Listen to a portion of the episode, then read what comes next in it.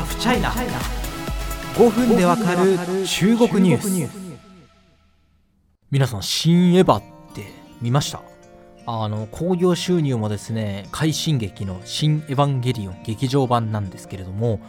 あの、すごい人気らしいですね。私の周りみんな見てるんですけども。まあ、ただこれね、あの、エヴァの話で、あの、このまま4時間ぐらい喋ってもいいんですけども、まあ、ほんとこれどうしようもないくらいに中国ニュースを扱うラジオなんで、ここも中国に絡めていきたいですし、最近ちょっとあの、深刻な話が、あの、話題として多くてですね、私もちょっとあの、お怒りを表明することがちょっと多くて、あの、皆様に申し訳ないなと思うので、今回は非常にファンキーにですね、楽しく、ファニーにやっていこうと思います。えー、まあ中国ではですね、エヴァの劇場公開、過去作も含めて予定されていないわけなんですけれども、過去には堂々とテレビで放映された中国版エヴァがあります。その名も新世紀天高戦士天雲战士です。まあ、この天高戦士に関する記録は少ないです。天高ってあれですよ。あの、お天道様の天に鳥、ホークですね、ホークスの鷹なんですけども、天高選手に関する記録少なくてですね、私も取材に当たって、いろんな方にご協力正直いただいたんですけれども、まあ、あの、中国のアニメファンたちがですね、ネットに投稿しているこの天高に関する記憶を投稿するという作業もしました。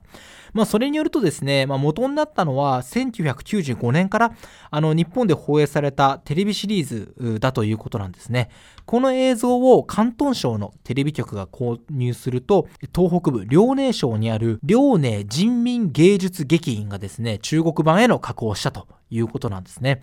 この劇院なんですが、まあ、舞台などを手掛ける傍ら、当時日本産アニメの中国語への吹き替えなども行っていたということなんですね。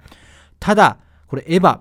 なかなか一回見ただけでは、完全なこう世界観つかめないって日本人の方も多いと思うんですけど、まあ、設定が難解ですし、あの言葉も難しい言葉結構頻繁に出ますよね。あのしかも中国でこれめちゃめちゃ厳しく検知されてるんですけど、いわゆるちょっと性的な描写とか、あのグロテスクなシーンってあるじゃないですか。あれもやっぱ中国なんで取り除く必要があると。で、そのやっぱ中国当局のその審査に合格しないとテレビに出せませんから、合格するために切り詰めに切り詰め、加工し加工した結果、生まれたのがエヴァンゲリオンならぬこう天高戦士なんですね。ちなみにエヴァンゲリオン、今中国では、あの、福音戦士って書くんですね。あの、なぜ当時天高とされたかっていうのはちょっと半然としません。まあ、あの、宗教的なイメージを避けたんじゃないかみたいな推測もあります。まあ、この数々の困難を乗り越えですね、天高は2001年に中国のテレビ画面に登場します。しかし、待っていたのは中国のエヴァファンからのもう大ブーイングです。まあ、あの血液が噴き出すとかの描写はもちろんそうなんですけど性的な要素のあるパートっていうのは、まあ、大きく加工ないしはカットされて不自然な出来になっちゃったんですね。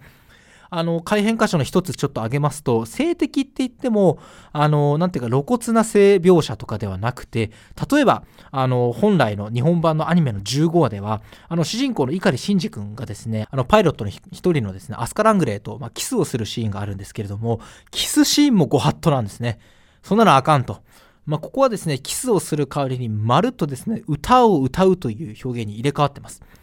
これ原作だと、ね、ちょっとキスしない退屈だからよみたいなことをアスカが誘いかけて、まあ、シンジ君が動揺してなんかいややってやるよみたいな感じになるっていう、まあ、そういうちょっとすごいなんてかエモいシーンなんですけれどもあの天高はそんなものないですね。もうシンジ歌を歌いましょう。退屈だからよと。もう全然こうなんで歌を歌うんだ俺たちはみたいな感じですよね。でこれシンジ君も動揺するわけです、まあ、じゃあ歌うならやってやろうじゃないかみたいな感じであの言うんですけど別に歌を歌うことにそんなに抵抗感を持ってほしくないと僕は思うんですけど、あの、ちなみに原作ではですね、このキスシーンの後にアスカがなんかうがいをするんですよね。退屈だからやるもんじゃないね、みたいなことを、まあ、強がってうがいをガラガラペーってこう、シンジ君にわざと聞こえるようにするんですけれども、天高ではこのうがいのシーン丸ごと削除されてます。ま、確かにね、歌を歌った後にうがいをするっていう習慣は日本、中国両方ないと思うんで、あの、むしろカットする方が自然なのかって言ったらそれまでなんですけど、あの、こういうふうにバッサリとカットされてますと。いうことです。さらに主題歌もですね、あの、カラオケでも未だにランキング入ってると思うんですけど、あの、高橋洋子さんの歌う残酷な天使のテーゼですよね。あの、本来ならですね、残酷なから始まるじゃないですか、歌い出しが。もうあれがすんごいやっぱこう、気持ちがわーって湧き立つと思うんですけど、あの、これも歌詞が全然変わっていてですね、ちょっと日本語で読み上げると、えー、美しい天使が遠くであなたを呼ぶ勇敢な少年よ、早く奇跡を起こせと。全く違う歌詞になってます。このオープニングですね、まあ、比較的不評で、あの中国の動画サイトとかではコメントがまだ残ってるんですけど、もうほんと画面と歌詞がバラバラだと。悪い意味でこれ鳥肌が立つぞと、えー、辛辣なコメントが寄せられています。まあ、あの、おすすめは決してしませんけれども、他に、あの、中国の、中国ネット、海賊版の映像とか上がっているので、まあ、自己責任で見たい方探してみてください。まあ、なぜここまで不評だったのかと。あの、まあ、このラジオにもゲストでいらしてくれた、あの、中国二次元カルチャーの専門家、峯岸博之さんによると、まあ、当時から中国にはカットされていない海賊版が出回っていたし、何より雑誌の影響力が大きかったというんですね。まあ、エヴァのスタッフやキャスト、それに物語の背景を特集した記事などが多くあり、えー、改編後のおかしさに気づくことができたと。言うんですね。これ雑誌私もあの峯岸さんに何ページか見せてもらったんですけども、すごく研究されてるんですよ。あのエピソードごとの考察とか、もう90年代からされていたと。その中に2001年になってから、まあ、天高選手がテレビの世界から突っ込んできたと。それは大破するわと。いうわけなんですね。まあ、あの、峯岸さん曰く、もう、なんていうか、ネタというか、伝説というか、えー、ということなんですけど、まあ、ただこの、まあ、検閲っていう都合が、中国特殊な事情がね、あるので、仕方がないよね、という受け方もされているということなんですね。まあ、当時はアニメ作品が中国国内で放送させるために、改変されることを知らなかった人もいたということなんですけれども、あテレビ放送するためにはこれだけ変わるんだということを気づかされた作品なんだそうです。えある意味こう記憶にも記録にも残る作品だったということなんですね。ちなみにこれあの天高選手の記事あのネットで書いたらですねあの手前味噌なんですけどすごくバズりました。ありがとうございます。あのなんでかっていうとですね碇真司役のあの尾形さんがですねなんとツイッターで反応してくれたんですね。天高選手びっくりっていうことでツイあのツイートしていただいてまさか僕も記事書いてる時にですねあのレジェンド尾形さんにの目に留まるというのはちょっと全く思ってなかったのであの本当に意外なんですけど大変光栄です。ありがとうございます。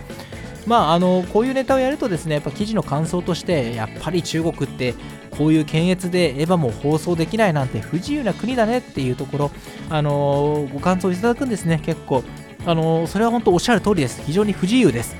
えーえー、まあまあそこを別に美化するつもりは全くなくて、あのまあ、だからこそ日本のコンテンツが中国の方に、あのまあ、中国国内で見られなくても愛されるっていうのはまさにその通りなんですけどもただこう検閲回避するために姿を変えて、まあ、上に政策あれば下に対策ありっていうのが中国でみんな知ってる言葉なんですけどそのために中国なりのこう工夫をして何とかしてやるぞっていうふうに